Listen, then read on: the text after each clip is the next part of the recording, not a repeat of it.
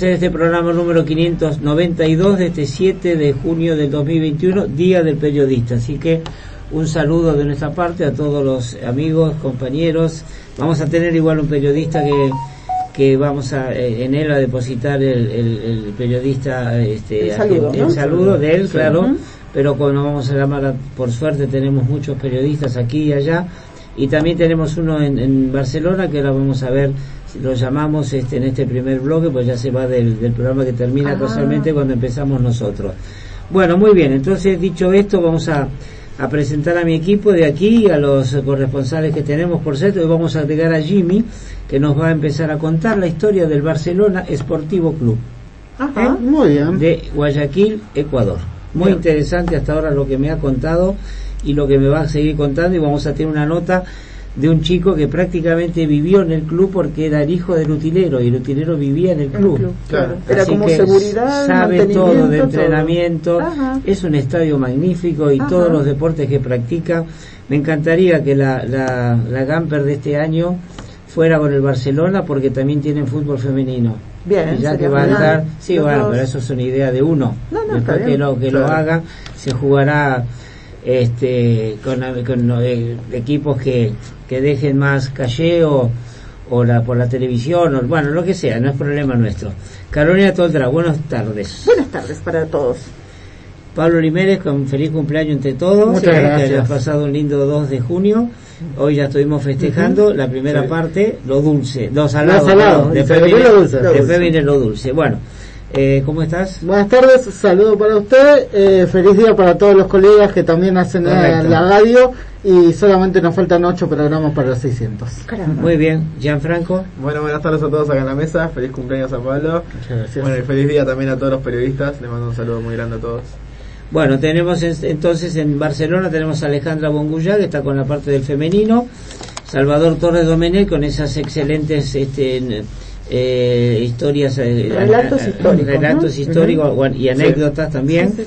Eh, hoy tenemos un saludo de David Salinas, un gran periodista también. Qué suerte, tenemos tres periodistas, si podemos, hacemos los tres que nos va nos manda un saludo, que es este historiador también, periodista, que amigo de Salvador. Nuria Belagiliu, que nos, nos habla muy bien hoy de plazas en Barcelona eh, Javier Gamper, que está muy contento de que haya el Gamper también, la Copa Gamper masculina y la Copa, porque van a jugar primero las chicas y después los varones, ah, el mismo día, más temprano. parece bien. Sí, no, no van a ser dos días. Desde, bueno, eh, este, hablamos de Salvador Barcet, que tiene los tres partidos de que por suerte, después del desastroso del otro día, se jugó muy bien, se jugó muy bien el último, que pasamos a jugar hoy con Tenerife empieza el partido a las eh, 16.15. 16.15 Así que nos va a contar hasta las 5 cómo va y después, este bueno, después nos enteraremos. Lo da, DirecTV lo va a dar, ya lo había anunciado, pero hay que llegar a un lugar donde haya DirecTV. Bueno, eh, Arián desde Cuba, que también una, una nota muy linda sobre Peñas, ahora se va a dedicar al tema Peñas, así que tenemos este bueno, como siempre, Roque Torres en los controles y este no tenemos el fútbol nuestro en la escuelita, ni la natación artística, y como siempre Leo Massini que nos, nos escucha, nos mira y estamos preparando ya el audiovisual de que es el director nuestro de medios y audiovisuales, vamos a hacer un, un este un audio del programa de radio con, con fotos de todas las otras épocas, ¿verdad? Y después, bueno, lo que tenemos ahora con algunos invitados en vivo, ¿verdad? Así que bueno, tenemos mucho, muchas cosas para hoy. Como no hay fútbol, ya terminó, eh, solamente tenemos que el Barça B, por ejemplo, ya conoce rivales, nada más, Busquets y el COVID, que está contagiado en la concentración, ya está en su casa confinado, un problema, ¿no? Si hay más casos este para la selección española. Es que evidentemente él se tiene que haber contagiado en, el, en la concentración, por, porque, por los tiempos es, es, ahí. Y hay un tema con una comida que parece que hay preocupaciones por eso porque podría haber sido un foco de contagio. Y, y además estuvo él ya jugó o estuvo en contacto con los de otro equipo, o sea, claro. una difusión, una propagación riesgosa. ¿no? También, bueno, hay que comentar la vuelta de Eric García y Emerson. Sí. Sí. Eric García que jugó 19 partidos con el Manchester City. No jugó tantos en primera, pero yo creo que es un jugador muy fuerte para reforzar ahí el, la defensa. Muy contento. Sí. Muy contento la con la camiseta del Barça y vieron las fotos de Ansu Fati con él. Sí, sí, sí. De chiquito Tenemos todo lo de las promesas. Exactamente, de, tenemos de todo esta nueva. Exactamente. Lamentablemente. De esta edición que se jugó y además todo lo que es Masía. Y en cuanto a lo del mercado del pase que estaba hablando Jean, un mercado de pases austero pero efectivo, a mi entender. Me gusta. Sí, sí, Porque se está reforzando en los lugares donde se necesita. Además, tres jugadores que valen en total unos 90 millones de euros de valor de mercado según Transfer Market llegaron a coste cero. O sea, hay que destacar lo del presidente. Y, creo que nos está cayendo muy bien eh, Sergio Agüero en el, en el Barça. Eh, me parece que él llegó con toda la humildad. Llegó con toda la el hashtag un culé me compré. Sí, sí, Llegó diferente. Sí, llegó con total humildad. No digo que sea un tipo soberbio para nada. Dejó los streams. La mitad de la ficha, del sueldo. claro, pero digo, dejó los streams, dijo que se quería concentrar. Sí, igual se va a enganchar. Está bien, es parte de lo que sabemos que, que trae. Me encantaría ver un stream con De bueno, este, entonces presentamos el programa de hoy. Hoy de entrada vamos a, de, de, primera línea, vamos a escuchar a Salva, que tiene un lindo comentario con el saludo de David Salinas. Eh, Roque, este, escuchamos. Disponemos. Saludos cordiales, amigos y amigas de Barça Radio. Del 7 de junio podemos decir que es un día donde el Fútbol Club Barcelona ha jugado en toda su historia 11 veces, con 11 victorias, dos derrotas y, curiosamente, y curiosamente ningún empate. Por tanto, si un año de estos hacen una quiniela para el 7 de junio, al Barça no le pongáis nunca una X. Bien, una de las derrotas fue en un amistoso pero la otra tiene un componente curioso que enlaza con el capítulo de la semana pasada, cuando hacíamos referencia a la implantación de los cambios en un partido de fútbol. A veces, esta imposibilidad de hacer cambios dan explicación a resultados extraños o derrotas contra pronóstico. Y esto ocurrió un 7 de junio de 1936, cuando el Barça perdía el partido de ida de la Copa de España contra el modesto Osasuna por 4 a 2. ¿Qué le pasó aquel día a un equipo en evolución contra un equipo tan humilde en aquellos tiempos? Simplemente que el juego sucio que impartió aquel día el equipo navarro provocó que el Fútbol Club Barcelona acabara con dos jugadores menos sobre el terreno de juego, los dos por lesión y ante la no existencia de cambios en esos años, se jugó gran parte del partido con nueve jugadores. Además, uno de los dos jugadores era el portero Joan Josep Nogués. El otro era una de las figuras del equipo, el defensa Ramón Zavalo, del cual próximamente contaremos una historia eh, sobre él que os sorprenderá. Y claro, con dos menos y un jugador de campo llevando a cabo las funciones de portero, para nada nos parece ya extraño ahora mismo el resultado. Eh, cabe decir que en el partido de vuelta el Barcelona goleó por siete goles a uno, superando con cierta facilidad la eliminatoria.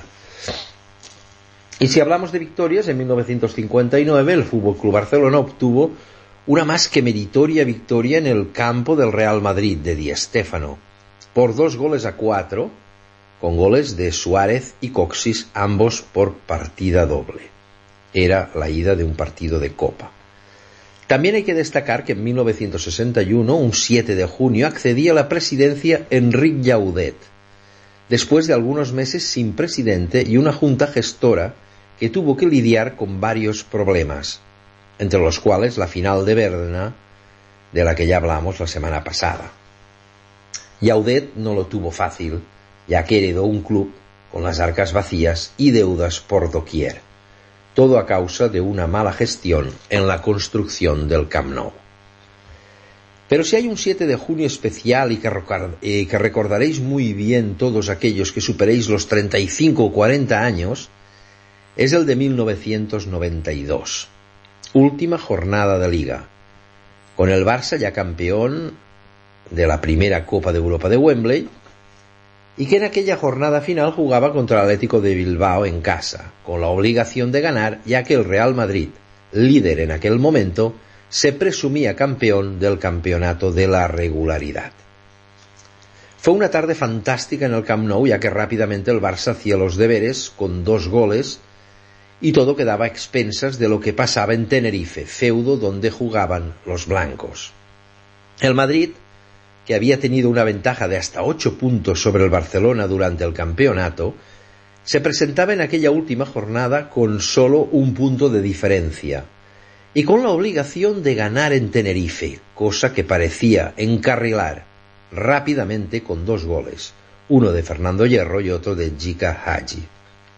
Un gol del Tenerife antes del descanso le daba un poco de emoción a la jornada. Pero el Tenerife de Jorge Valdano estaba dispuesto a amargarle la fiesta al Madrid, y así, faltando 13 minutos para el final, el defensa brasileño del Madrid, Ricardo Rocha, se introducía la pelota en la propia puerta, provocando el delirio, tanto en Tenerife como en Barcelona.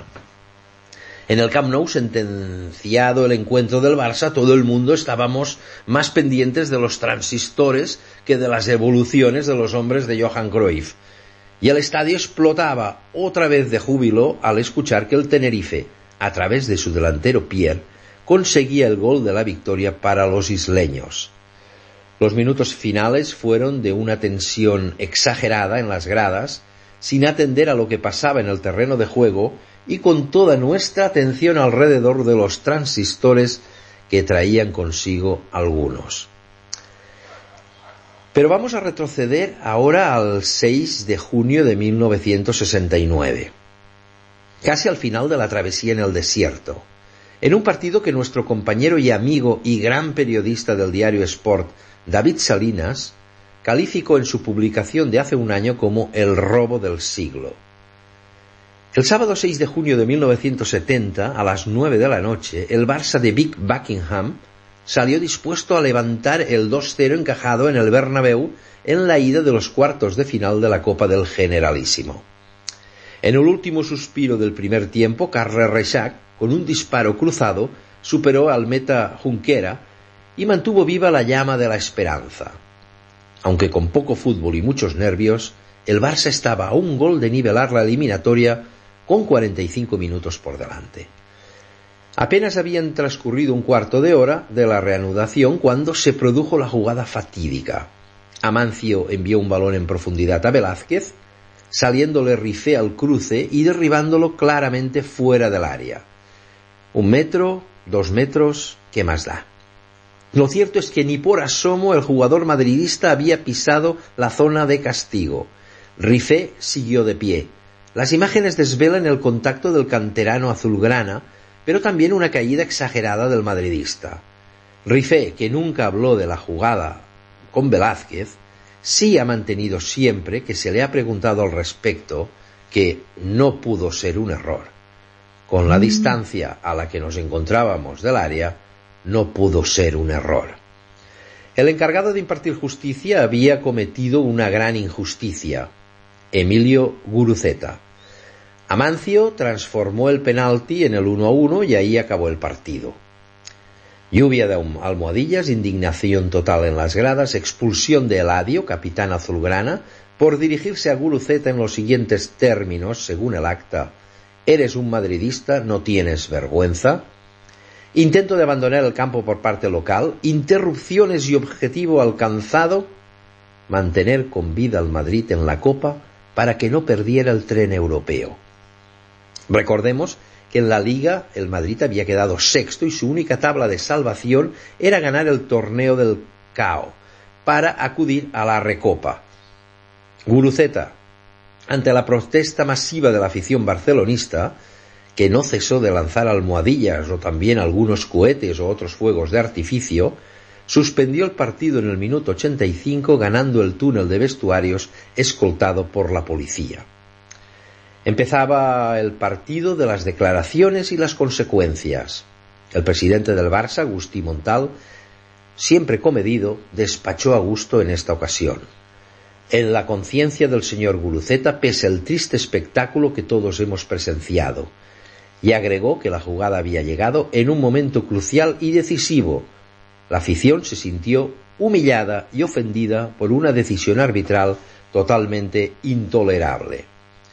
Las consecuencias, el Comité Nacional de Competición el día 10 dictó su fallo, seis meses de suspensión a Guruceta, dos partidos al Ladio, multa máxima al Barcelona, 90.000 pesetas, apercibimiento de clausura al Camp Nou y abrir un expediente informativo al presidente Montal. Desde las autoridades se aseguró que a Guruceta no se le castigó por el fallo, sino por su responsabilidad en el altercado de orden público que provocó. Guruceta fue recusado a perpetuidad por el Barça, una opción que tenían los equipos entonces. Pero ni cuando dejó de aplicarse este veto, el juez guipuzcoano volvió a cruzarse en el camino azulgrana en partido oficial.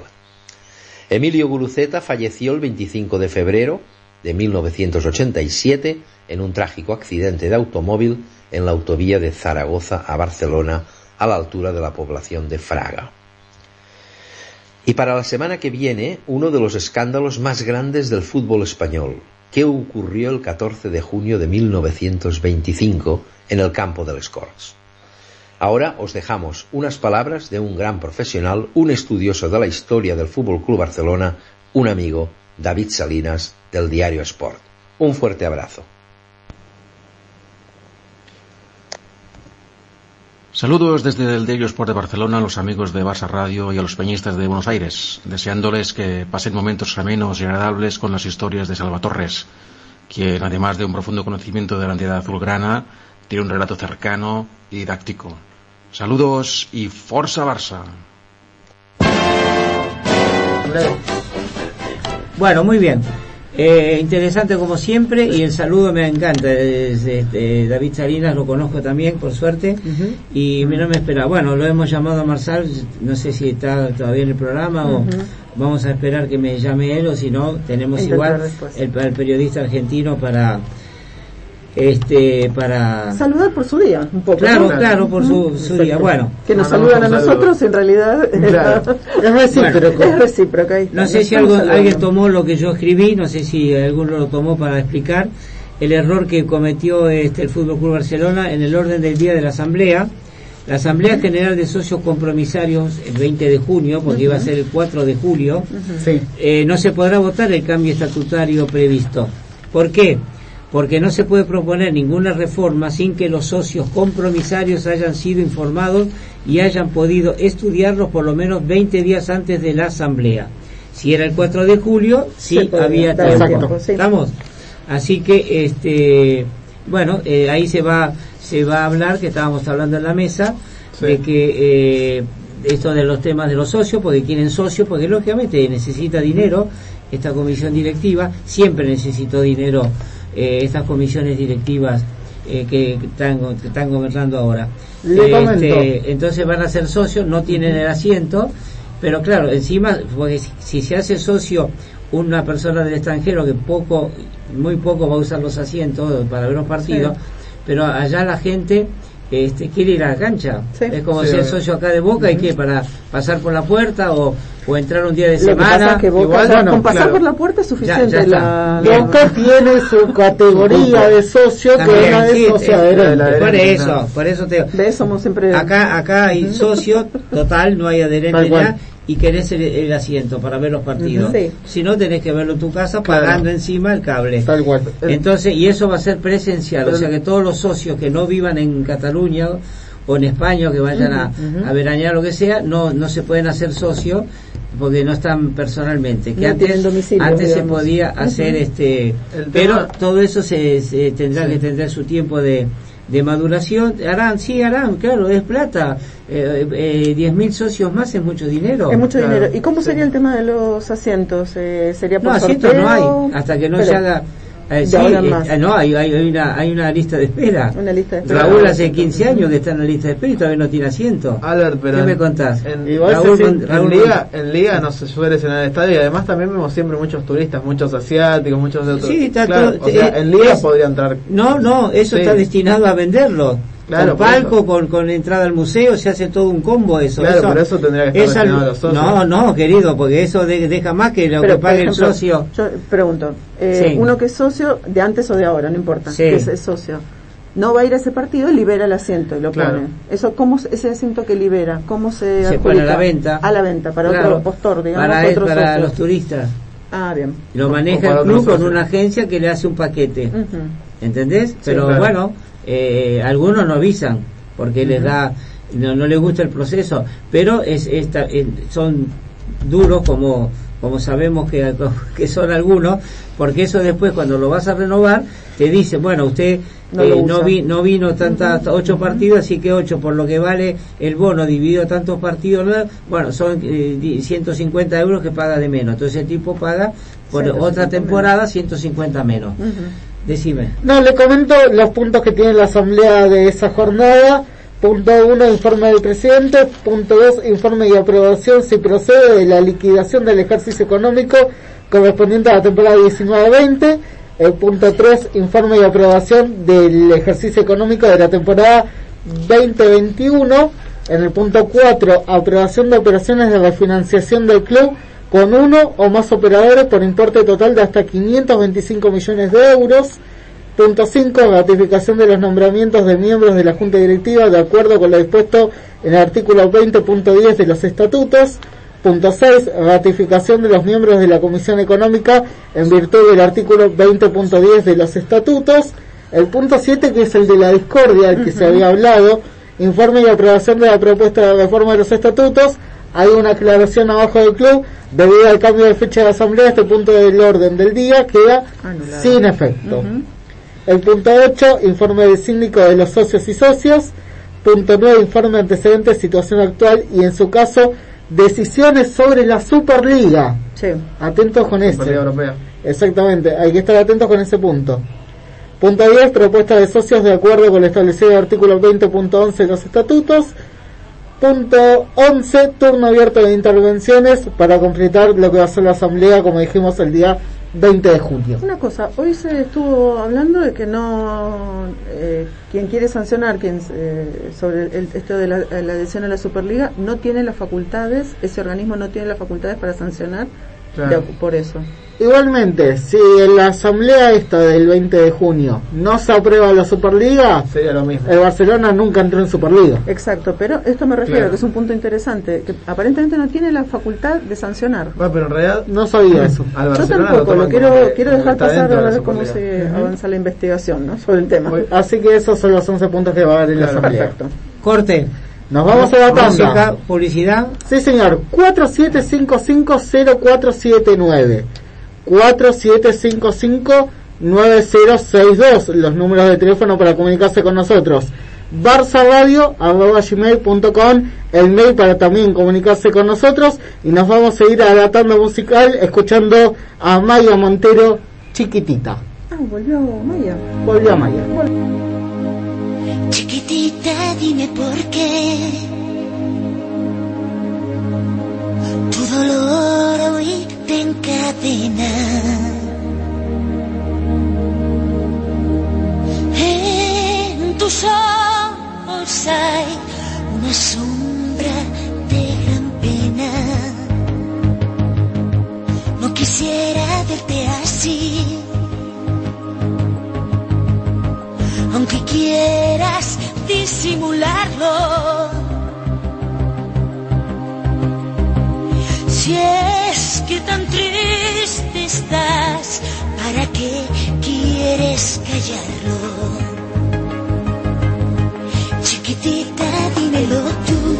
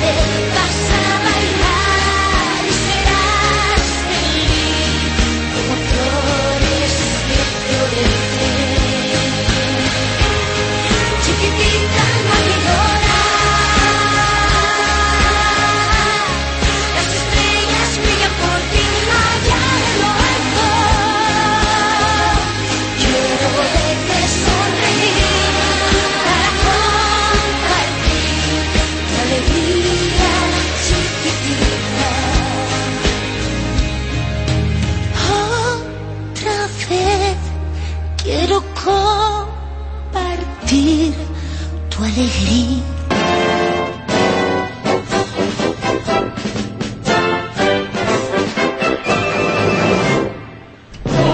Bueno, muy bien.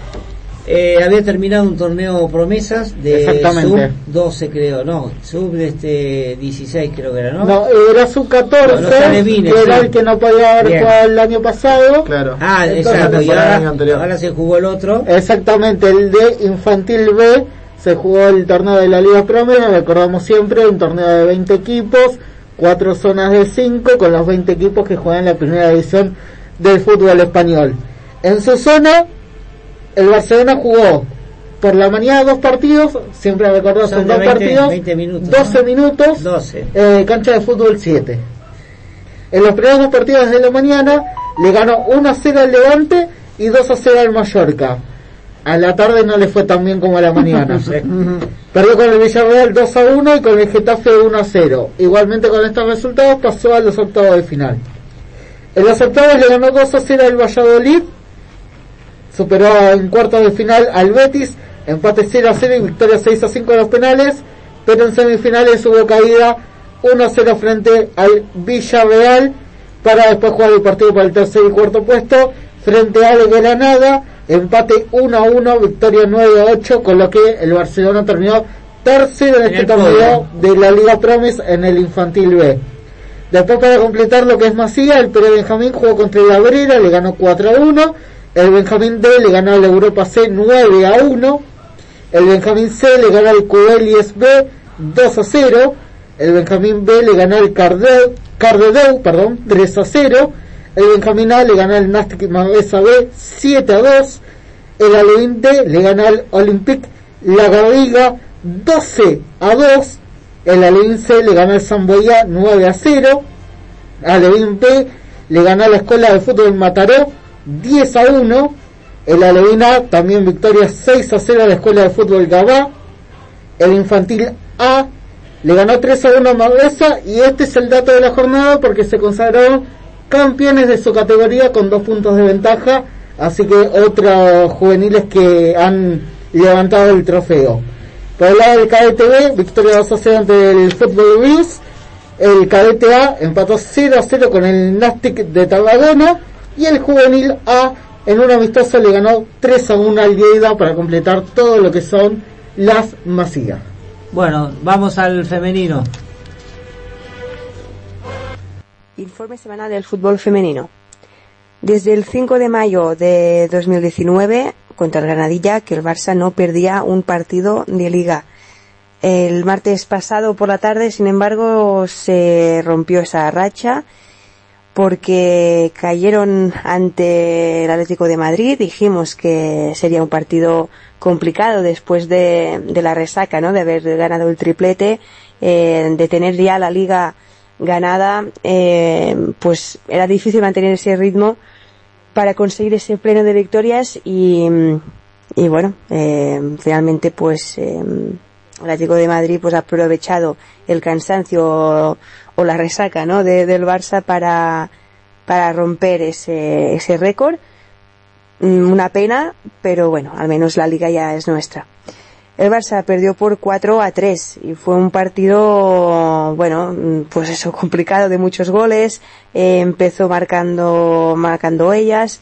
Eh, por cierto que Sandra Paños era la portera que, que estaba lesionada, pero justo antes recibió la, el alta médica y, y pudo jugar. Em, después el Barça inmediatamente em, con, con un gol de Brina Vilamala empató.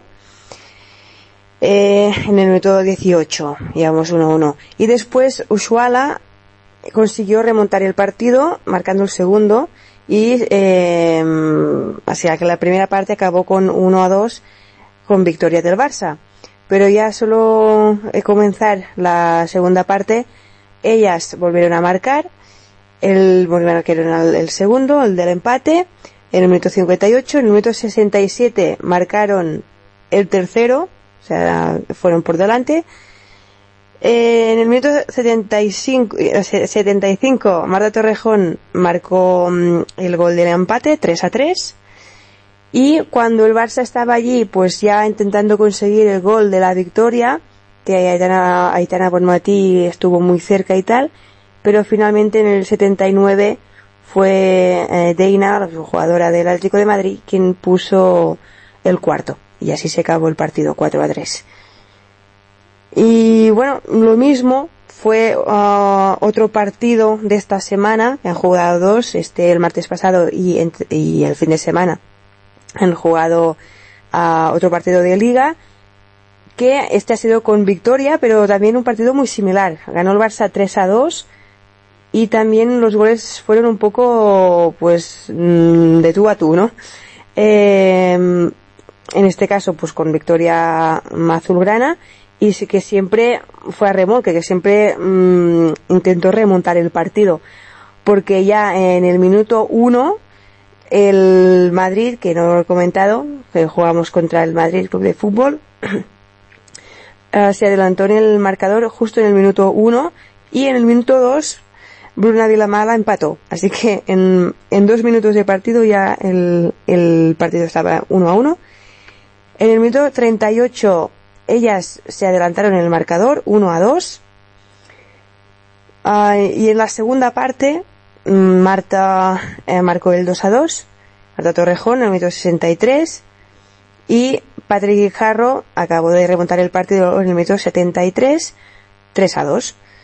Así que también fue un partido así de, remontar y, de ir un poco a remolque y, difícil. Así que se nota el cansancio de las de, de las azulgranas y que saben que lo tienen ya todo bastante hecho y bueno cuesta pero es una pena que se haya perdido ese récord de victorias pero pero bueno la liga como he comentado ya es nuestra el partido Atlético de Madrid fue allí en Madrid y el partido contra el Madrid Club de Fútbol fue en casa en el Johan Cruyff Además que hubo, hubo espectadores y el, un buen gesto del Madrid fue que hizo el pasillo eh, al Barça y, el Barça pues lo, lo agradeció en sus redes sociales como muestra de, de fair play. Los espectadores en el Johan Cruyff fueron de 2.739, así que na- nada mal en, épocas aún de pandemia. Em, y nada, comentar el próximo partido que tienen de liga, que es eh, contra la Real Sociedad, el domingo. Y comentar la clasificación, que evidentemente ya tenemos ganada y no viene de aquí, pero para comentar un poco el resto. El Barça va primero con 87 puntos, el Real Madrid segundo se ha puesto con 70 puntos, el Levante tercero con 69. El cuarto es la Real Sociedad, justamente, que vamos a jugar contra ella el próximo partido. Y más noticias de, la Liga y los, los descensos es que uno que, que es un poco directo para comentar es eh, el descenso del español, femenino, que ya tenía que bajar la temporada pasada, pero por, la pandemia pues no hubo descensos. Este año hay ah, cuatro descensos porque, bueno, mm, el año pasado subieron dos, entonces, eh, y no hubo ningún descenso, entonces se tiene que equilibrar y, y en este caso sí que finalmente el español baja a, a segunda. Eh, más cositas de esta semana a comentar. Eh, el fútbol femenino será declarado profesional el próximo 15 de junio. Eso es muy importante, lo, lo anunció el martes pasado José Manuel Franco, el presidente del Consejo Superior de Deportes. Así que una noticia que, que estaban esperando la mayoría de, de equipos eh, profesionales, bueno, equipos no profesionales aún femeninos, porque el Barça sí que ya es profesional, pero eh, la mayoría de equipos de la liga aún no lo eran. Así que una muy buena noticia. Más cositas. Eh, dentro del Barça, Vicky Losada eh, esta semana ha dicho que eh, se iría del Barça, que, que, que, bueno, que colgaría un poco las botas dentro del Barça, porque eh, está clarísimo que irá a jugar a otro equipo, pero, mm, pero bueno, eh, su etapa con el, siendo la capitana de- del equipo azulgrana, pues, eh, pese a tener un año más de contrato, la quiere finalizar. Y seguramente aún no es 100% claro, pero seguramente será el, seguirá en el City. Y el Barça fichará a varias jugadoras. Una, la sueca Fridolina Rolfo, que es la delantera del Wolfsburgo. eh, y bueno, que llegará, o sea, llegará del, club alemán como la centrocampista noruega Ingrid Engen. Por, tan- por lo tanto, tenemos ya dos jugadoras claras que, que ficharán por el Barça. Eh, aparte de la que ya os había comentado eh, Irene, Irene Paredes, que ella también ya, ya es culé. Y de salidas, aparte de, de Vico Losada, pues está más que clara también la salida de Asisa Toshuala. Aún no sabemos si en el Manchester United porque recibió una, una oferta y seguramente acabará allí. Pero bueno, eso lo, veo- lo vamos comentando. Eh, más cositas, el ah, Hamraoui, um, una de las, de las, de las eh, mediocentras del Barça, em, está decidida, así lo ha, lo ha comentado en las redes sociales, pero no con el Barça, sino con la selección de Francia, porque bueno, ella desea ir allí y otra vez no ha sido convocada. Y bueno, ha puesto en las redes sociales una foto con, con la selección francesa diciendo que te extraño tanto y qué más puedo hacer para poder reencontrarnos, ¿no? Bueno, a ver si tiene suerte porque no ha hecho una mala temporada. Y para finalizar, el premio Aldo Rovira estrenará palmarés para la mejor futbolista del Barça. Es un premio que desde el 2009 galardona al mejor eh, jugador del primer equipo masculino, pues ahora también reconocerá mm, al conjunto femenino azulgrana. Y eso es todo por esta semana. Un abrazo. De la 1 a la 23, Mapi León. María Pilar León Cebrián nació en Zaragoza el 13 de junio de 1995. Empezaría su carrera deportiva en el Prensa de Zaragoza, aunque siendo una niña ganaría un premio que le concedería estudiar en una escuela de arte lo rechazaría porque tenía claro que quería dedicarse al fútbol. Su carrera como profesional comenzaría con 17 años en el español, pero un año más tarde ficharía por el Atlético de Madrid, club en el que se convertiría en una de las mejores centrales españolas. Ganaría una Copa de la Reina y una Liga. El 15 de septiembre de 2016 debutaría con la selección española absoluta y ganaría la Copa del Algarve en 2017. Este mismo año formaría parte de un hecho histórico, ya que el Barça pagaría por ella el primer traspaso por una jugadora de fútbol española. Con el Barcelona ha ganado una Copa de la Reina y ha llegado a la final de Champions. Mapi reconoció públicamente su sexualidad. La jugadora dice que tiene la responsabilidad de dar la cara por los derechos de todos y es necesario mandar un mensaje de tolerancia. Esto la ha llevado a ser pregonera en el Orgullo de 2018. María León en 2019 está disputando su primer mundial y además lo hace como titular. Cuando su carrera de futbolista llega a su fin, le gustaría ser tatuadora debido a su pasión por pintar y los tatuajes. Lleva algunos muy significativos y uno muy marcado en el cuello que significa que las apariencias engañan, ya que dice que no le gustan los prejuicios. Es una jugadora fuerte y valiente que está marcando y formando parte de una nueva etapa en el fútbol. Bueno, ahí tenemos completo. ¿Vos tenés algo más del femenino? Sí, ¿Tenés de alguna la, postilla? ¿Alguna postilla? La selección, el promedio de edad, 23 años, 9 meses. La mayor, Sandra Paños. La más chiquita, Pina, que es también del Barcelona. Bien. Así que en 10 años está toda la, la carrera brillante del, del deportista. Es necesario aprovecharla en, esas, en esas épocas. Por eso es una pena las chicas que están quedando. Gio Queiroz, por ejemplo, es una 9 de libro. Y había hecho dinámica de primer equipo y ahora está de vuelta en el filial. Claro, eh, no le este año no, le, no tiene espacio. Eh, quedó con marcó siete goles en este en este último torneo Con la necesidad de que haya rotación. Exacto, Bruna, eh, también Bruna También lo que y Hanna no había, están- no había un- una número 9. Exacto. Eh, Hanna es una defensora, es un- eh, bueno, jugó también en media punta el otro Claro. día. Eh, fue cualquier Sí, cosa, sí, sí, hicieron sí, lo que quisieron. Y Bruna es nueve. Sí. Tiene un olfato goleador, muy bueno, muy buen olfato, pero bueno, tam- tampoco están teniendo lugar.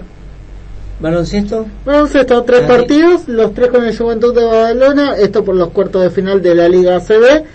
Primero hubo una victoria 84-74 para empezar eh, eh, calentando los motores luego de lo que había sido la caída en la Euroliga, en la final eh, que lamentablemente se perdió. En el segundo partido, no sé qué pasó, 72-63, el peor Barcelona de la temporada titularon algunos. Sí, sí. La verdad que fue un partido muy, muy flojo del equipo de Jessica Vicios, que luego de ese encuentro dijo, pensamos que nos lo van a regalar y no, no es así. Claramente fue un partido muy complicado. Pero, como decían algunos que se habían ajustado los cinturones, se desabrocharon, se hicieron una gran panzada Bien. y tuvieron un 94-73 la victoria del conjunto del Barcelona para seguir eh, en Hoy. semifinales de la Liga Andesa que hoy se está jugando el primer partido 16 de la 15 de serie. nuestro horario. Exactamente. Vamos a tener, aunque sean los, los- los primeros minuto puntos, minuto. digamos, Los prolegómenos. en Tenerife. Exactamente, ante el Liberstar Tenerife. Y para completar la información con los juveniles, se jugó el torneo Next Generation en Valencia, se llegó hasta la final de un torneo que ya se había ganado en 2016 en Berlín, lamentablemente caída en la final frente al Real Madrid, así que los chicos se quedaron sin el trofeo, eh, un, un título que podían haber repetido luego de cinco años. Balonmano. Sí, balonmano, dos victorias, eh, la, salimos campeones de la Copa Sobol, le ganamos en las semifinales 43, Seguidas, ¿cuántas van? Que es- 10 copas seguidas, Es la décima Copa Sobol seguida. Ujú.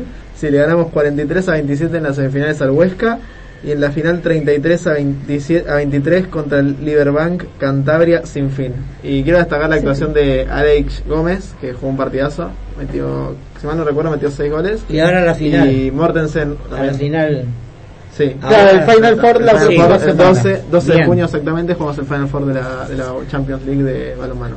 Bueno, y final como el tema este, y no estaban muertos, estaban de parranda. Estaban de pagar, Eh, no estaba exactamente. muerto el futsal. La gente de futsal que en el primer partido de la serie de 3 frente al Movistar Inter perdió 5 a 2. Hasta el minuto 38, recordemos que son 40 minutos los partidos de futsal. A 2 minutos de que termine el partido iban 2 a 2. El árbitro no cobra un penal a favor del Barcelona. Empieza la debacle psicológica del Sí. equipo. Es eso. 5 a 2 terminó el encuentro, lamentablemente. Se fue a jugar allá a Madrid y en un partido impresionante.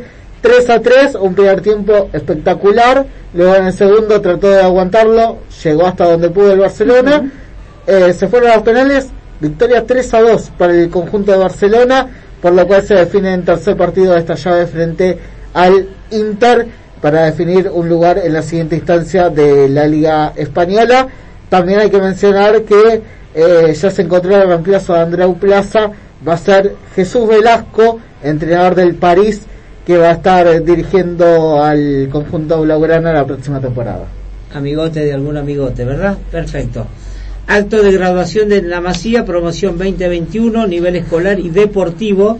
Dos matrículas de honor, Jorge Alastuey, juvenil B, y Vique Adrianova, del femenino B. Reconocimiento a los debutantes en el Barça B. Ahí estaba Valde y toda la lista de... A ver qué dijo eh, el nieto de Gamper, porque ahora va a tener Gamper me- femenino y Gamper masculino en la antes de la, la pretemporada, digamos, sí, o sí. casi al comienzo de, la, de próxima temporada. A ver qué, qué piensa el nieto. Buenas tardes, Argentina. Ante todo, quiero disculparme por no haber eh, podido hacer mi alocución la semana pasada. Estaba de viaje empresarial. Bueno, pues eh, tal como me comentaba Alberto, para mí la verdad es que es un orgullo que se haga un trofeo Joan Gamper en honor a nuestras eh, jugadoras después de esta magnífica temporada del triplete. Creo que se lo merecen, sinceramente, y hemos de igualar también eh, las mismas condiciones para las mujeres que para los hombres. Y bueno, eh, tendremos, o sea, serán dos partidos en lugar de uno, como ha sido hasta la fecha, pues dos partidos, ¿no? Yo todavía os he de decir que estoy añorando muchísimo el cuadrangular que había de Joan Gamper, el trofeo, ¿no? Que era magnífico porque resulta que estábamos todos, eh, bueno, muy, muy ilusionados para que, para que llegara esta fecha y viendo equipos de, de una gran categoría europea y sudamericana. Eh, bueno, eh, esto ya no puede ser debido a que en estos momentos pues el calendario se ha apretado muchísimo. Y bueno, al menos lo único que siempre le he pedido al Barça es que me traiga un rival de entidad sí, para, para honorar la figura de, mi abuelo. Bueno, pues eh, sin nada más eh, que decir, simplemente esto, esperemos a ver qué rival traen también para la- nuestras jugadoras. A ver si puede ser un rival tipo, bueno, Paris Saint Germain o el Olympique de Lyon o, bueno, o el Wolfsburg o cualquiera de estos eh, equipos eh, de, de nivel europeo para que podamos disfrutar también de- del, del camper femenino. Un abrazo para todos los argentinos.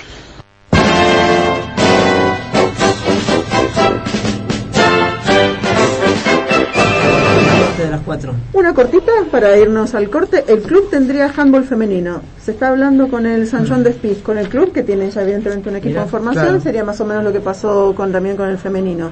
Y otra más cortita todavía, Nike abrió la exposición homenaje Beyond Victory Para las chicas, en donde hay para el femenino, eh, donde hay camisetas, Claro. Peluca, memorabilia. No, no hay ninguna con peluca. Maquillaje, no, no. maquillaje Y ahí todo. mismo las chicas del patio. Una cosa que no- del de- Una cosa de que no dije el otro día. Digo, ahí mismo las chicas del patio, que es un programa en YouTube que sale de fútbol, Claro. son tres periodistas mujeres, Sí. la entrevistaron a Alexia en la puerta de esto, que también presentaba su Excelente. libro de cuentos infantiles.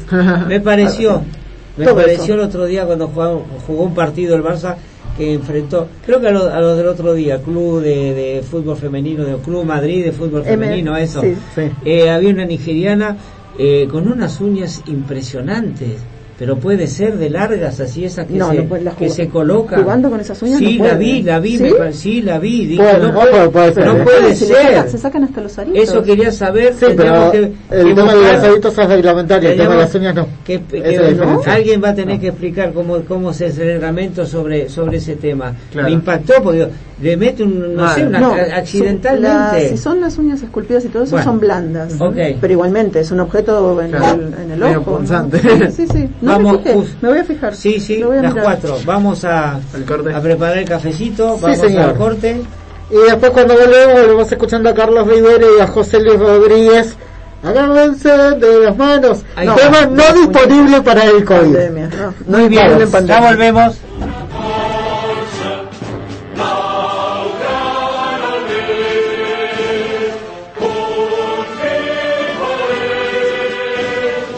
Buenas tardes, queridos amigos de Radio Barça Argentina. Como siempre, les envío un saludo muy, muy cariñoso desde Barcelona. Esta semana me gustaría hablarles de, pequeñas plazas, seguro desconocidas por muchos barceloneses, que están escondidas entre calles que les dan un encanto muy especial. No se olviden de visitarlas si tienen previsto venir a Barcelona. La primera que he pensado explicarles es la plaza de San Galletá, San Galletano. Y es una plaza que si no fuera porque ninguna valla impide el acceso, cualquiera podría pensar que está en un patio privado. Es minúscula, muy muy pequeñita y está pavimentada con baldosa roja y rodeada de flores. Conocida por muy pocos como el Rinconcito, esta plaza es un espacio romántico y muy escondido como pocos hay en Barcelona. La rodean diez casitas bajas que se accede por un callejón muy estrecho desde, desde una calle que ya no es fácil incluso ni de encontrar. Es un pequeño oasis urbano lleno de tiestos con plantas y flores que cuidan los mismos vecinos. Mm, es un espacio privilegiado donde se respira mucha paz. Aunque no ofrece sitios para sentarse, esta visita es obligada si se está paseando por el barrio para darse cuenta del privilegio de vivir en un, espacio como este. Otra plaza es la Plaza de la Concordia. Es uno de los rincones más fotografiados del, barrio de las Corts, el barrio donde se encuentra el Fútbol Club Barcelona, por su encanto y los locales vintage que aquí se pueden encontrar. Entre sus espacios arquitectónicos sobresale la casa modernista Candeu, diseñada y construida el año 1847, una antigua casa de la familia Deu y Mata, propietarios de una fábrica de licores justo detrás de la casa. Desde hace 20 años, esta casa modernista se convirtió en un centro cívico, que además cuenta con un restaurante, una fuente y una glorieta que le dan a la plaza un aspecto moderno y actual, aunque es una de las plazas con más tradición de Barcelona. Mm, Si nos trasladamos hasta el barrio gótico, encontraremos ah, dos plazas muy muy especiales. La plaza de San Felip Neri, que es una de las más bellas, creo yo, de, Barcelona. Popular no solo porque hay bares y cafeterías, sino por su espectacular fuente octogonal que está situada en el centro de la plaza. En esta plaza hay una, hay una iglesia que lleva también el mismo nombre, San Felipe Neri, que es de estilo barroco y que en sus paredes todavía podemos ver restos de metralla de la Guerra Civil Española, que le dan un aire histórico y todavía mucho más intenso. Y además, esta, esta plaza está rodeada de casas de estilo renacentista. No es muy muy conocida, aunque está muy cerca, muy cerca de la catedral. En el mismo barrio gótico, entre murallas romanas y con una forma irregular, ah, se encuentra la plaza del Traginers, que serían los arrieros o los porteadores. Tiene un ambiente alternativo y cada fin de semana se concentran músicos y artistas de todo tipo. Alrededor de esta plaza hay multitud de cafeterías de aspecto bohemio. También es pequeñita y con mucho encanto. Es un lugar perfecto para hacer una pausa si se está visitando el barrio gótico. Y un poquito más lejos, ya en el, en el barrio del, del Sec, está la plaza del Surtidor. Ah, el barrio del Poble Sec está a los pies de la montaña de Montjuïc. Es una pequeña plaza visitada por familias, básicamente, que se reúnen para disfrutar de- del aire libre y el buen tiempo. En una de estas esquinas, por lo que la hace particular, hay una pequeña fuente de aspecto muy muy similar al de la conocida fuente de Canaletas, donde los barcelonistas vamos a celebrar las ah, grandes victorias. Ah, seguramente es una de las mejores opciones si se quiere ah, comer con calma y tranquilidad una vez se ha visitado la montaña de Montjuïc y los, museos y los espacios ah, tan particulares que, que la montaña tiene. Hasta aquí mi paseo por las pequeñas plazas de, Barcelona, pero para no terminar sin hablar del Barça, ah, es justicia ah, desear el mejor de los éxitos a la capitana del equipo femenino de fútbol, Vicky Losada, en el nuevo equipo que, que ella decida ir una vez ha, terminado su etapa con el, con el Barça. Y le damos las gracias por todas las alegrías que ella y el resto del equipo nos han dado. Y también felicitar al Barça de balonmano por su victoria ayer en la Liga Sobal, ganar ya la victoria 16 de esta, de esta liga y los animamos a, a que ganen muy pronto la, la Copa de Europa. Como siempre me despido con un saludo muy cariñoso y les deseo muy buenas tardes y esperamos encontrarnos la semana que viene.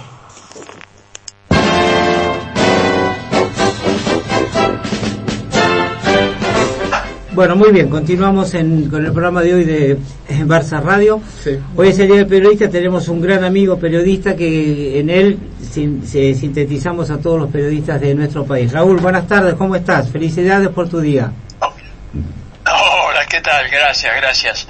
Un, un extensivo también a, a todos los colegas, eh, los que tratamos de, de- de hacer buen periodismo, ¿no? Este, así que Bueno. te agradezco mucho que te hayas acordado, ¿no?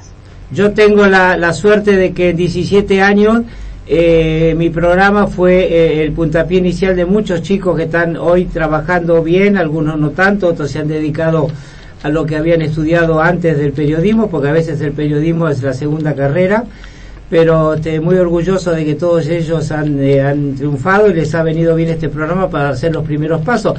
Como vos tuviste en su momento allá en la, en la radio de Villa Martelli, a este chico que, que ha hecho tanto, eh, que está consolidado en la TV, A- ayer lo miraba y me acordaba de él y de ti, por eso dije mañana lo voy a saludar a Raúl. Eh, sí, bueno, en aquella radio de, de, de Villa Martelli, eh, yo ya había terminado con el tema de, de- de Fernando Niembro, se había caído la, las voces del fútbol, uno de los programas que más satisfacciones me brindó. Este, Ni- Niembro había ido a la red, yo no fui, me quedé en Radio Libertad, después Alejandro Romay eh, vendió la radio, se quedó con el canal nada más.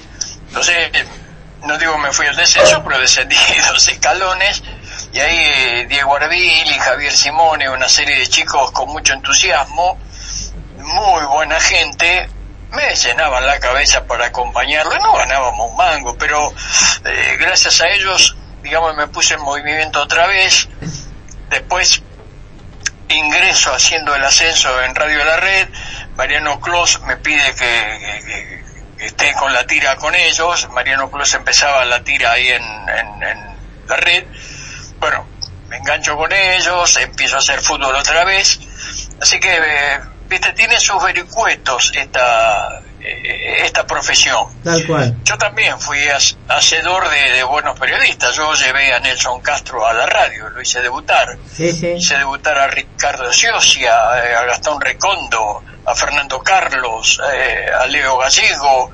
Fin, te- tengo varios, varios aciertos. Algunos salieron buenos y algunos habrán quedado en el camino. ¿no? Una profesión muy difícil, muy difícil. Han cerrado diarios, han cerrado radios. Hay muchos chicos que quedan en la calle con sus aspiraciones, pero bueno, en, en todas las profesiones están pasando estas cosas, ¿no? Bueno, también, también este es un medio que está muy eh, pluralizado, tanto eh, eh, lo veo en el rugby, lo veo en el tenis, lo veo en el fútbol, de ex deportistas que, eh, Sí. que toman el, el micrófono como comentaristas, eh, no sé si en el box, pero en estos deportes se, se, se los ve. Está bien, es un, eh, a lo mejor han hecho algún, eh, lo han estudiado, lo que sea, pero también algunos son este, son inclinaciones que, que les gusta y bueno, y lo, ve, lo principal que son buenos a pesar de, a no, de no haber hecho la carrera, ¿no es cierto? Lo vemos habitualmente eso. Eh, así Cuando- Sí, decime. Sí, yo cuando voy a, a dar clases, eh, charlas, no clases, charlas, ya no tengo tanta ganas de trabajar, sí de hacer algunas cosas. Eh, yo los chicos les digo, ustedes no se tienen que deprimir cuando ven a algún jugador consagrado Claro. comentando fútbol. Ellos, seguramente por haber estado adentro, eh, conocerán algunas cosas mejor. Pero nosotros tenemos una ventaja, que lo contamos de otra manera y en mejor forma. ¿Eh? Salvo algunas excepciones, por ejemplo, yo marco lo de Diego Latorre, me parece un tipo Sí. con, con buen calendario, me parece con buen hablar, pero algunos otros este, están ahí.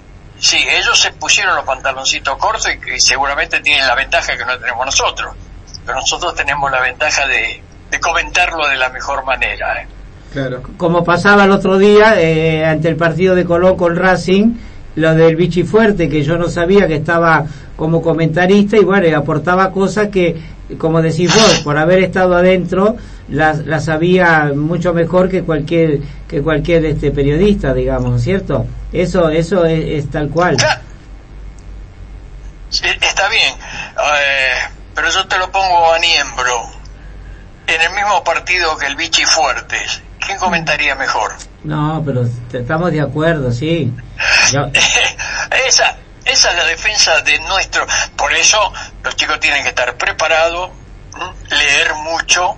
Si no podemos salir a la cancha a improvisar, tenemos, si tenemos que ir con firmeza, conociendo el tema. Y si no, callemos no. Pero, viste, si, si vos vas preparado, yo me- con respeto tengo un gran cariño por el bichi fuerte, ¿eh?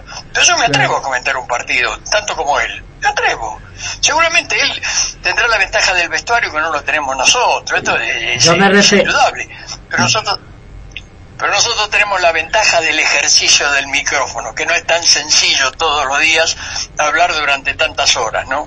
Yo, yo me refería a eso, Raúl, que él tenía, hablaba, cuando hablaba de vestuario, hablaba con una capacidad de, de, de haber estado, de haber sido uno, uno más de ellos. Acá te va a hacer una pregunta y te va a saludar Pablo Limeres, un compañero de trabajo. Raúl, muy buenas tardes. Eh, tuve el placer de haberte visto en algunas transmisiones de Radio La Red, eh, compartiendo allí en producción. Eh, y lo que se te nota a vos, además del trabajo de la, de la parte, si se quiere, eh, tecnológica también, o sea, son muy de lo análogo, del papel, de la hoja, del diario. ¿Cómo te manejas con esas dos cosas? Sí, no, yo me arreglo con papelitos, así, tipo Mingo Tinguitela. ¿sí? Yo saco papelitos chiquititos, cortaditos, pero no, no. Y además apelo mucho a la, por suerte todavía, mi edad me da la cabeza como para acordarme de muchas cosas y olvidarme de otras. Pero sí, me manejo mucho más con eso, la tecnología, ahí nomás me cuesta, ¿viste? Los de nuestra edad no resistimos a esto. Yo no, no, no, no quiero abandonar eh, leer el diario y no la computadora que me informa de la misma manera. Yo, yo quiero tocar el papel, quiero... Yo estoy de- como Lujambio, como Juan José Lujambio, recordado y querido amigo, papel y lápiz. Memoria, papel y lápiz. Es verdad, Pablo, es así, sí, sí. Con la tecnología me cuesta bastante, me cuesta. Pero porque me resisto, ¿eh? seguramente si me meto aprendería más cosas, ¿no? Y hablabas de un colega como Lujambio, te quiero mencionar otro también que compartiste en Radio La Red, que ya lamentablemente no está con nosotros, Marcelo Bafa, tan querido y recordado. No, sí. Sí, esta pandemia maldita ha dejado secuelas, ha dejado vacíos. ¿Quién no se ha llevado algún conocido, algún amigo? Este maldito bicho. Eh, sí, Marcelito Bafa, que siempre lo, eh, un tipo de papel y lápiz también, de mucha memoria, de un amor por la radio. Sí, fue una, un- una baja imposible. Yo a veces escucho el alargue y Cali Fidalgo, gran amigo, manda, eh, eh, digamos, aniversario hoy, 7 de junio del año hoy, y lo sigue repitiendo y lo escucho a Marcelo con una voz tan brillante, tan bien. Eh, sí, fue, fue una pena. Esta pandemia maldita nos, nos llevó a mucha gente querida, ¿no? ¿Y tenés algún contacto con, eh, con periodistas este, europeos, en el caso así de, de- del Barcelona, que es nuestro programa y nuestra pasión? Eh, ¿Tenés algún contacto o solamente, eh, bueno, algo verás en la tele, no- me imagino, ¿no? Sí, claro, veo la tele, sí, le leo a Mr. Chip, sí, no, no, sí, estoy, estoy, yo estoy en la, en simpatía estoy en la vereda de enfrente, pero con un, es decir, eh, eh, tengo Hoy no hay un gran respeto, Hoy no hay veredas. ¿Eh? Hoy no hay veredas. sí, no, este, eh, yo todavía soy de los que no entienden cómo se puede discutir a Messi. Yo, chico, a Messi se lo discute porque es argentino, porque no, no, nos deleitamos, vemos un jugador de Zambia y decimos, qué grande jugador, y discutimos lo nuestro. Es, es increíble que alguien ponga en duda este un fenómeno. Mirá que yo vi a Di Stefano, ¿eh? Yo tengo la... Ojalá no lo hubiera visto, tendría menos años. Yo vi muchos jugadores, ¿eh? Claro, si no lo veía Di Stefano, ojalá hubiera nacido viendo a Maradona, sería más joven. Yo vi jugar a Di Stefano, vi jugar este, a Pelé en la cancha de River jugando para el Santo frente al Peñarol, vi jugar a Rocha, vi jugar fenómenos sudamericanos. Messi está a un escalón, salvo Maradona, eh, que está en mi corazón, Diego por arriba de todo. Pero Messi está ahí, Messi, el día que no lo tengamos, lo, lo vamos a extrañar. La- las cosas que hace este tipo, la- la- rompió todos los, los números que ha habido sin por haber. Nosotros seguíamos la campaña como admiración de Pelé, el gol 1000, el gol 900 que se sumaban, hasta en los entrenamientos le sumaban Sí. gol. Y discutimos a este, y discutimos a este pibe, este es, este es un fenómeno. Este en la época de Di Stefano hubiera sido brillante porque no tienen épocas estos jugadores. Estos hubieran sido figuras, son distintos, son diferentes, son, viste, son, son, son talentos que no te aparecen todos los días. Cuidémoslo, loco, porque después van a tardar 20 años para que aparezca una cosa parecida, ¿eh? Te hacen otra pregunta, Raúl Gianfranco, mi compañero. Sí. Hola Raúl, ¿cómo estás? Buenas tardes. ¿Cómo no? ¿Qué- qué- ¿Cómo estás, Franco? Bien, todo bien, vos. Te quería Bien, bien, consultar. muy bien. Te quería consultar, ¿cómo arrancaste vos en el mundo del periodismo y qué consejo le das a alguien que quiera seguir esta carrera? leer mucho, poner mucha vocación de servicio, eh, escuchar a periodistas que se llamen la atención, que tengan cualidades, no imitarlo, pero sacar cosas de ellos. Claro. Yo empecé, eh, eh, sí, yo siempre le digo a los chicos en la escuela, vayan preparados, no sabe cuándo. Esto es como este pibe que debutó, que no había jugado ni en reserva en River, y tuvo que jugar frente a Boca y en la bombonera, ahí donde Carrizo brillaba, y que le costaba tanto vencer a Boca Juniors, este pibe se impuso. Sí, sí, viste, eh, ¿por qué? Porque estaba preparado. Vos no sabés cuándo, te- entonces vos te tenés que preparar. Uy, ¿qué voy a, si no tengo nada, no, no me dan laburo, vos preparate. Vos no sabés cuándo tenés. Y a mí se me presentó la oportunidad haciendo la conscripción Claro. y conocí a, conocí a Roberto Moreno, le volqué todas mis inquietudes, mi entusiasmo y demás, y me vio tan loco de esta pasión, porque yo no solamente conocía jugadores de fútbol, yo conocía cómo era el equipo de Fioravanti, cómo eh, eh, todas las transmisiones, la de eh, Bernardino Veiga, yo conocí, entonces lo- le volqué todo eso y me vio con tanta pasión que dijo, este, bah, le vamos a dar una oportunidad, y así arranqué en 1960, ¿eh? en Radio Colonia, 1960. Hace 60 años, empezaba yo, 62 años. Bueno, Macanudo, Raúl, eh, espero que haya sido una alegría que te haya llamado en el Día del Periodista. Para nosotros un que nos cuente todas estas cosas, para los chicos jóvenes principalmente, es este imborrable y tener este esta a esta raza de, de periodistas eh, que, que, que han hecho una experiencia de, de inmensa a través de los años y que nos cuentan cosas este, increíbles. Una de las voces más importantes de este show de voces que es la radio. Tal cual. Tal cual. Te agradezco, Raúl, por consejos. Bueno, Raúl, que, que le- tenemos algo pendiente. Vamos a ver cuando se termine todo esto si nos podemos ver para compartir algo, ¿eh? Vo- Vos que sos de buen apetito, de llevar a lugares importantes y lindos, eh, hemos compartido con vos varias va- va- varias cenas importantes. Con el Tano, este, no, no estuvimos con... La, la última vez que te vi estaba el Tano... ¿Cómo se llama? ¿Quién? ¿El Pi- Pi- Pino? No, de Pino, digo, de la cantina El Taladro, no.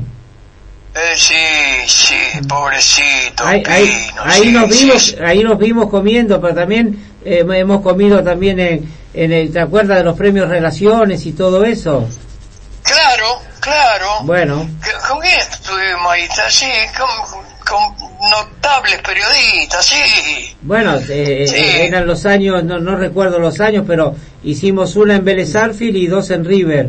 Entregábamos los premios relaciones, los premios relaciones, este que después, al retirarme yo, bueno, quedaron lamentablemente varados. Bueno, te agradezco mucho. Vamos, vamos a seguir con el- nuestro programa de hoy, pues sabes que los minutos también corren y tenemos también Sí, pero claro. tenemos un periodista Te mando- en Barcelona que también lo tengo que llamar. Sí, decime. Dale, dale. Muchas gracias. Eh, un simple muchas gracias. A los chicos sigan preparándose porque no saben en cuándo tendrán la oportunidad de crecer en esta profesión que es hermosa. Cuidémosla. Te mando un gran abrazo y a tu disposición tenés mi número, así que me llamás cuando vos quieras o lo desees. Te mando un gran abrazo, ¿eh? Ha, ha sido ha sido un gran momento para mí este Raúl que sigas bien cuídate Gracias, y bueno mejore gracias. mejore todo esto eh, te llamo y no y nos vemos personalmente chao Gracias, gracias chao. Alberto, gracias, muchas gracias, muchas gracias. adiós Qué lindo. Bueno, sí, no, un- que periodista con oficio, con años de trayectoria. La y verdad que tanta- sí. Bueno, cintura para saber hablar con la gente, Sí, comunicarse, cual, ¿no? comunicarse y expresarse. Una buena noticia, todo el equipo de España eh, y el staff dieron negativo, pero bueno, es el primer Claro. testeo. Igualmente continúan aislados a la espera de el que pasen la la cantidad de ¿no? días. Claro. No, que pasen la cantidad de días. eh, Claro, sí, sí. Ya comenzó el baloncesto, vamos a escuchar a Balcés a ver cómo vio estos partidos de y nos iba, nos está avisando si este cómo va el partido. Hola, muy buenas compañeros, amigos de Argentina. Les habla Salvador del Hospitalet, presidente de la Federación OES de Peñas, y es para hacer un resumen de esta semana de, de los playoffs de baloncesto. Que bueno, ha terminado el primer, la primera eliminatoria, mañana te- empezamos la otra, y bueno, y os puedo explicar un poco cómo ha ido la primera eliminatoria. En principio, el primer partido sufrimos bastante, fue muy justa, tuvimos un par de cuartos bien, pero también tuvimos uno muy malo y entonces nos, eh, nos costó ganar el primer partido. En el segundo fue completamente al revés. Yo vi al equipo muy, muy, muy cansado, como si no tuvieran ganas de ganarnos. Fallaron mucho y, y no sé cómo deciros de la cantidad de fallos que hicieron, ¿no? Y claro, en público de, de, de Badalona, que Badalona, que vosotros no sepáis, es para nosotros aquí en Barcelona como el Real Madrid de baloncesto, ¿me entienden? Aunque sea catalanes, siempre ha sido un equipo muy, muy, muy rival contra nosotros. Y claro, allí pues nos- ellos pusieron mucha sangre y mucha ar- ardura en la, en la pelea y nosotros la verdad que no, no estuvimos, para mí no estuvimos a la altura. Hay jugadores como Merotti que la verdad, la verdad es que están en una baja forma impresionante. No lo entiendo yo desde que tuvo COVID que no se ha recuperado. Pero en fin, allí perdimos por 10 y llegó el partido de ayer y ayer sí, ayer fue un partido, el Barcelona se luchó como nunca, hacía tiempo que el Barça no lo veía luchar y claro, tuvo el acierto en, el tercer cuarto de, que el señor Curry metió pues bueno, seis o siete triples seguidos.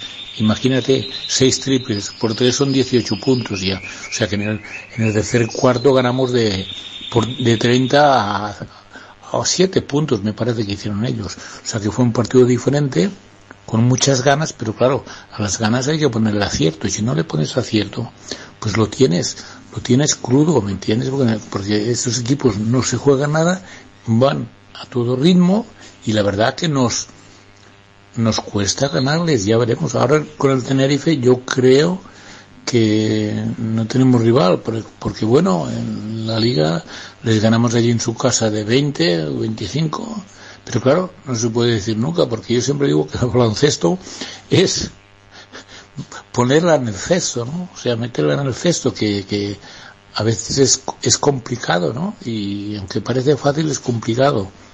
Pero el Barcelona lo veo, lo veo, no sé, a ver si es justo, muy falto de fuerzas y bueno, y, esperar a ver, porque hay, no sé, Saras a veces nos, nos, nos, nos eh, equivoca porque hay jugadores que hay partidos que es que ni los pone, no, no, no, no lo sé, no, hay cosas que no se entienden, pero bueno, él sabrá lo que, lo que se hace, ¿no? Esperemos pues que mañana a ver con el Tenerife, a ver si tenemos un, una buena racha, ¿me entiendes?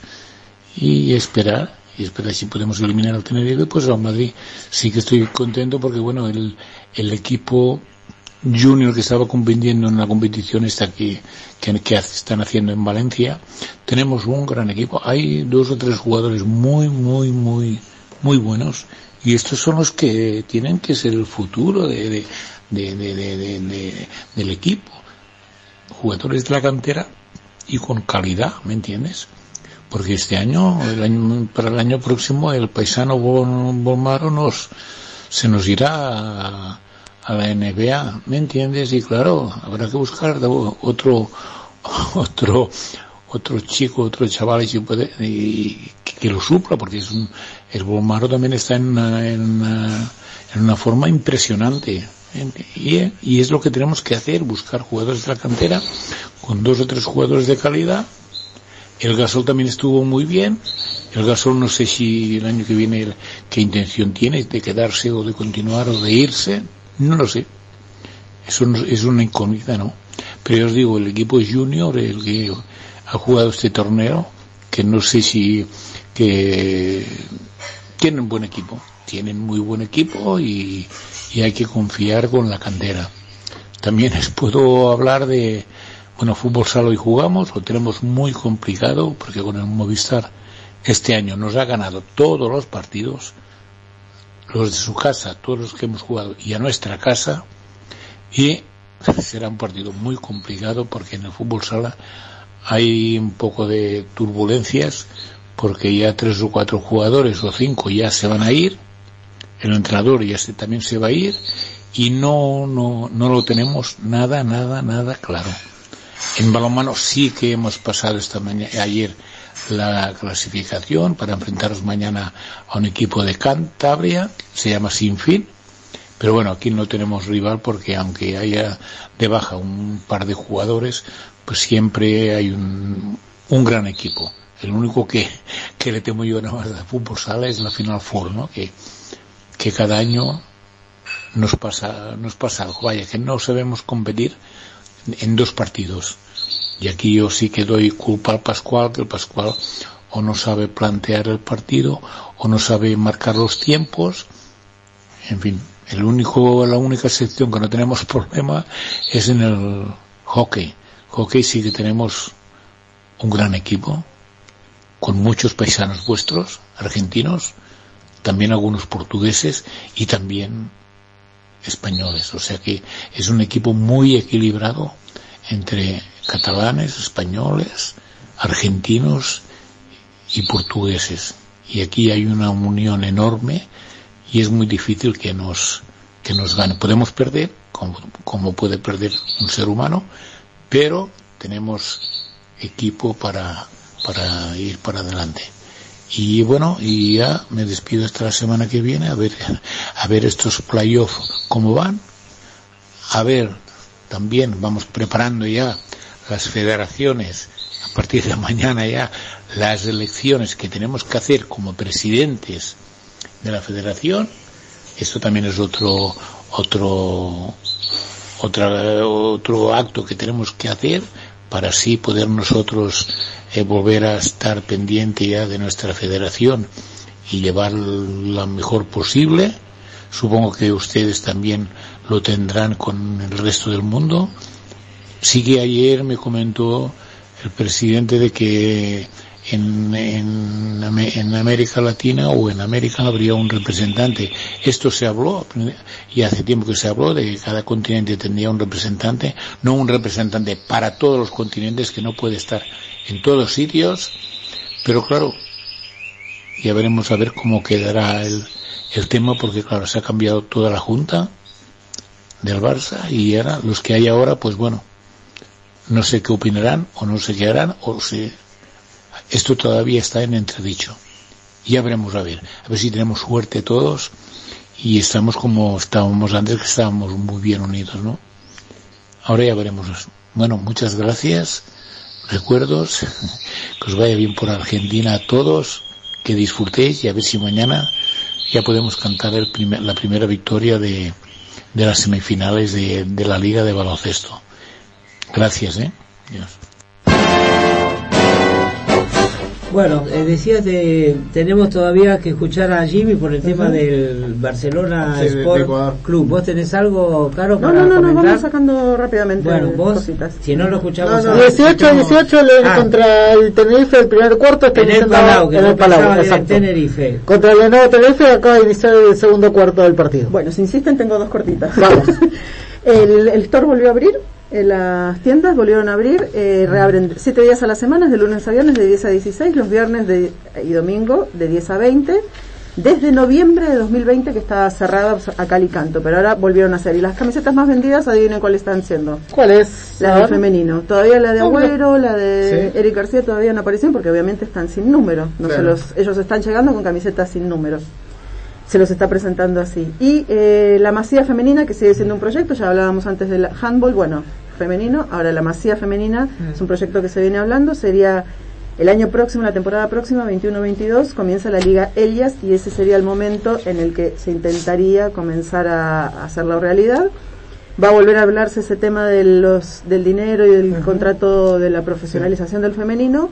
Entre ellas la que se habla es la cláusula famosa de compensación que hace que, por ejemplo, Ona Butler esté en Manchester United porque la cláusula es altísima y nadie la va a pagar hasta que ella cumpla 23 años y se libere. Muy cortito, muy cortito. Hablaba de las camisetas. Eh, la semana que viene se hace la presentación de la nueva camiseta, ya que Agüero se la presentaron con la camiseta de la Sí. temporada anterior. Claro. Ahora la semana que viene se hará la presentación de la nueva camiseta. la Tiene julio, agosto, septiembre, primera, segunda y tercera camiseta. aniversario. A ver qué nos cuenta Jimmy sobre el Barcelona Sport Club. Sporting Club. Hola amigos, mi nombre es Jimmy Peñafiel. Soy ecuatoriano, residente en Argentina hace 13 años y les vengo a comentar del Barcelona Sporting Club. Quizás muchos de ustedes ya habrán escuchado que en Sudamérica, en Ecuador, existe un club que se llama Barcelona.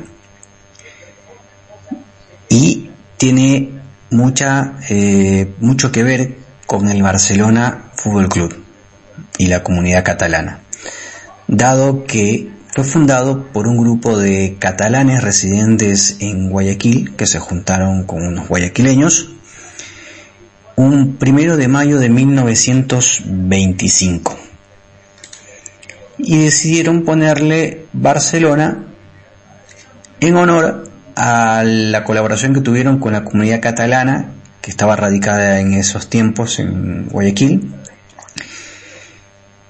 y también porque admiraba mucho a- al arquero Ricardo Zamora del Fútbol Club Barcelona de aquella época. Su primera indumentaria fue una camisa clásica de la época con cuello color negro y una pantaloneta blanca. Pero tuvieron que cambiar de colores porque había un equipo ya inscrito en las ligas del barrio con los mismos colores. Por lo que se cambió a los colores que hasta la actualidad se siguen utilizando, que es el amarillo y el rojo, que también están ligados a la señora catalana. Bien, fue por esa razón que eligieron, se eligieron también esos colores. Barcelona es el club más importante de Ecuador, siendo el único club que desde que comenzó a jugar la categoría A jamás descendió. Actualmente tiene dos, 16 títulos, el último fue conseguido el año pasado, en el 2020, y es el club con más títulos nacionales. Es el club más importante de Ecuador, posee el estadio monumental Banco Pichincha o también Isidro Romero Carbo, con una capacidad para 56.000 espectadores, pero ha llegado a tener 91.000 espectadores. Es el estadio más grande de Ecuador, uno de los mejores estadios de Latinoamérica y en el cual se jugará la próxima final de Copa Libertadores Única en el 2022. Barcelona es el club con más hinchada en Ecuador. Tiene el 60 el 70% de la hinchada. De toda la población futbolera en Ecuador, aproximadamente entre el 60 y, entre el 60 y el 70% de, es- de esa hinchada corresponde a Barcelona. Es algo que no se da, al menos en Latinoamérica, en ningún, en ningún otro equipo. No sé si habrá otro equipo en el mundo que tenga dicha proporción de hinchas con respecto al- a la cantidad de habitantes del país. Pero en Latinoamérica es un caso único que incluso hasta la FIFA eh, lo estudió y lo denominó como un fenómeno social, porque a más de tener la mayor hinchada, cuando Barcelona juega y gana, impacta de tal manera en la sociedad en Ecuador que aumentan hasta las ventas. En otra oportunidad les comentaré sobre eso. Además de tener eh, un equipo de fútbol, también cuenta con otras disciplinas. Tiene una filial de fútbol femenino, tiene clubes de baloncesto, de béisbol, de voleibol, de bolos, de waterpolo, de regatas y hasta de deportes electrónicos. Bueno amigos, eh, les deseo un buen día y después les seguiré comentando más acerca de Barcelona Sporting Club, su historia, sus hazañas y todo lo que simboliza para el, para el Ecuador el Barcelona Sporting Club.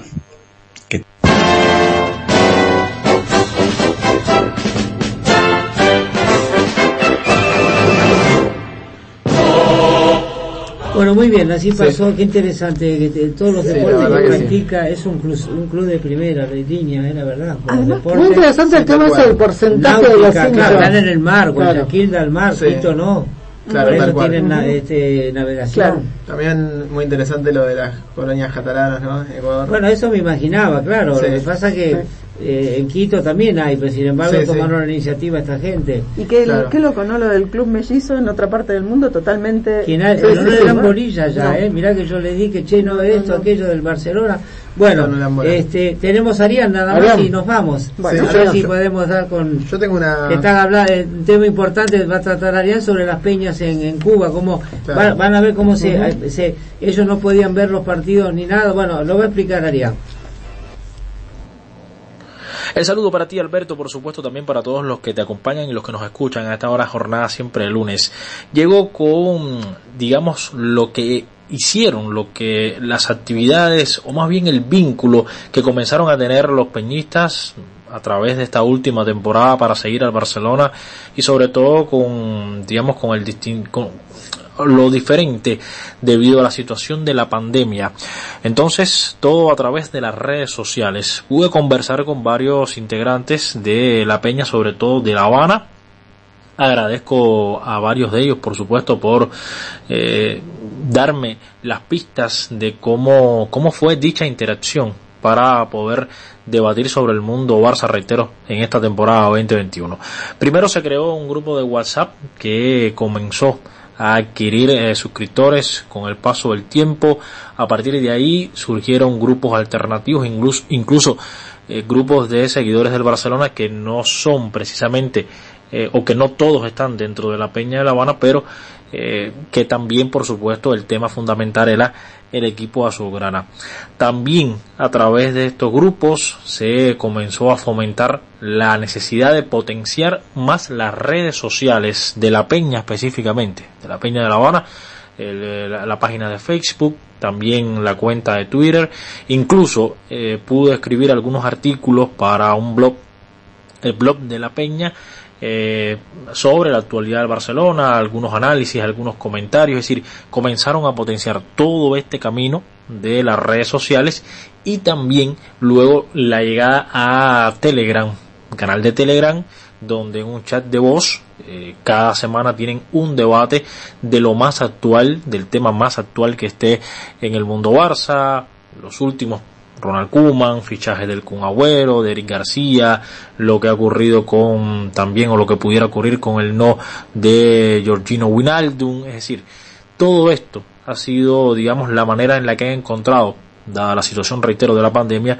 de poder socializar las opiniones y las ganas de debatir en conjunto de esa, de esa ausencia de reuniones de la peña del Barcelona en La Habana, sobre todo, aunque reitero, hay otros aficionados que se han sumado a todos estos grupos, hay también actividades que se re- realizan eh, en peñas como la de Cienfuegos.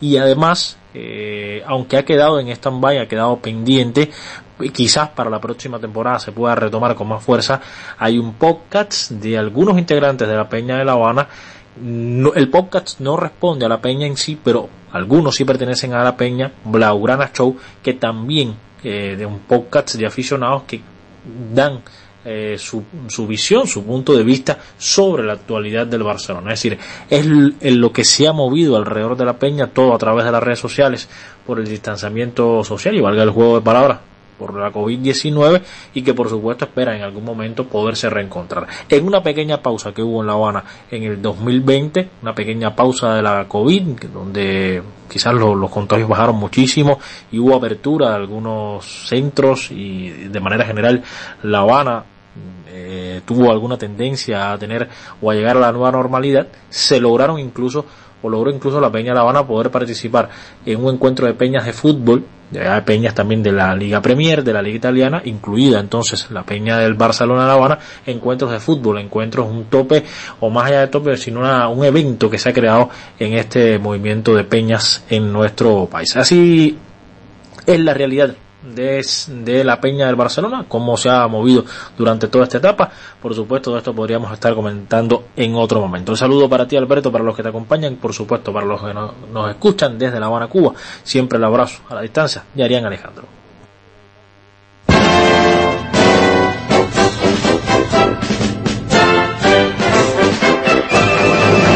Bueno, es interesante Hola. también el tema que ahora Sí. los cubanos encima no pueden ver ni la Copa, Ni la Eurocopa. ni la Eurocopa, ni... ¿Cómo es lo de la Eurocopa el viernes? A ver, El viernes a las 16 juega Turquía contra Italia, el partido inaugural de la Eurocopa. Después eh, el sábado juega Gales, juega ¿en dónde, en qué estadio? en, Ru- en Rusia. Ah, Ru- ah, Sí. Ah, ¿es en perfecto. Rusia? Sí, en San Pero hay fiesta, digo, Perdón, de, no, de como me las inauguraciones. apertura, ¿A exactamente. qué hora nuestra? 16 hora Argentina, Bueno. 15.45 empezaría la, la apertura. Ah, 15 minutos no estamos tan mal con la diferencia horaria. No. No. El tema de Igual, Eurocopa es claro. curioso porque se va a jugar en muchos estadios En de muchos, muchos, países. Claro, porque es la edición sería como el aniversario. Ujú. Sería como una edición centenario de los 100 años de la UEFA sería. Que bueno, la primera Eurocopa se jugó en 1960. Sí. Que salió campeón la URSS, le ganó al final a España 2 a 1, pero nada. Es como más un centenario de la UEFA más que de la Eurocopa en sí. Bueno, quedó quedó para para hablar este, Teresa Perales, que fue el premio Princesa de Asturias. Esta chica que Sí. tiene una historia maravillosa, por eso lo queríamos recordar.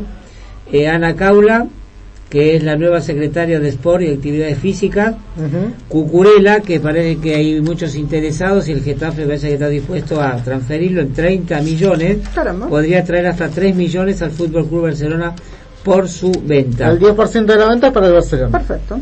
Bien, el- dijimos ya que recuperamos a Emerson, es el tercero. Sí. Lástima lo del otro holandés, pero parece que sí se va a hacer lo de Depay. Sí. Y Lars Moriba, ojo, por ahora no renueva. No, no, no, Dembélé lo mismo. está el representante está con muchas ganas de, aceptar otras propuestas de Sí. mucho Perdón, dinero. Porque dicen Sí. que eh, sería el natural puesto eh, en vez de Wijnaldum y que justamente ahora le está dando la situación Sí. de, este, de esta cancelación Claro. del préstamo, del pase, está haciendo que eh, Ilaix esté en una posición de poder para negociar su contrato. Él no, en realidad, sus agentes. Claro. Bueno, Ah, el, el Spy Barça va a, tratar, va a tardar otra vez un montón, porque ahora hay tres edificios que según esta junta le quita este vi- visión del estadio, eh, así de lejos, digamos, o lo que sea, así que eso va a traer otra vez contra los vecinos, otras reuniones, aprobaciones, Claro. no sé, eso va para la verdad. Ansu, Bueno, sí. Ansu invitado a la concentración de España, el, el, el chiste de convocado, metemos 25. Luis Enrique que- es el levantador sí. de ánimos como el mejor. Tal ¿eh? cual. Y otra cosita más, el Barcelona renovará el césped híbrido este verano, eh, así que va a estar eso preparado. Y la de la Sí, Supercopa. lo de la. Supercopa, exactamente. La Supercopa se va a jugar en Arabia Saudita hasta el año 2029. Esto daría buenas ganancias entre 240 Sí. y 320 millones de euros. Listo. Y la, la- la última cortita que suena Lorenzo Pellegrini por eh, este supuesto. Suena, suena, suena. Dicen un trueque por La- el Aix la Moriba. campana Hasta el próximo lunes, gracias. Perdón. Barcelona 32, Tenerife 26 para terminar esto. 32 26 Sí. segundo, eh, segundo, Segundo cuarto. cuarto. En casa vemos el final. Gracias, Roque. Eh, bueno, eh, pasado tu cumpleaños, espero que el lunes tengamos Sí. algún programa Muchas tranquilito, porque la verdad todos son de apuro todos los lunes. Con la Eurocopa y ya la Copa América también. Nos arrancada. vamos hasta el próximo lunes. Gracias. Sí. Chau. Chau. Hasta la próxima. Nos vamos a ir escuchando a Daniela Mercury o Canto de Ciudad. Brasil.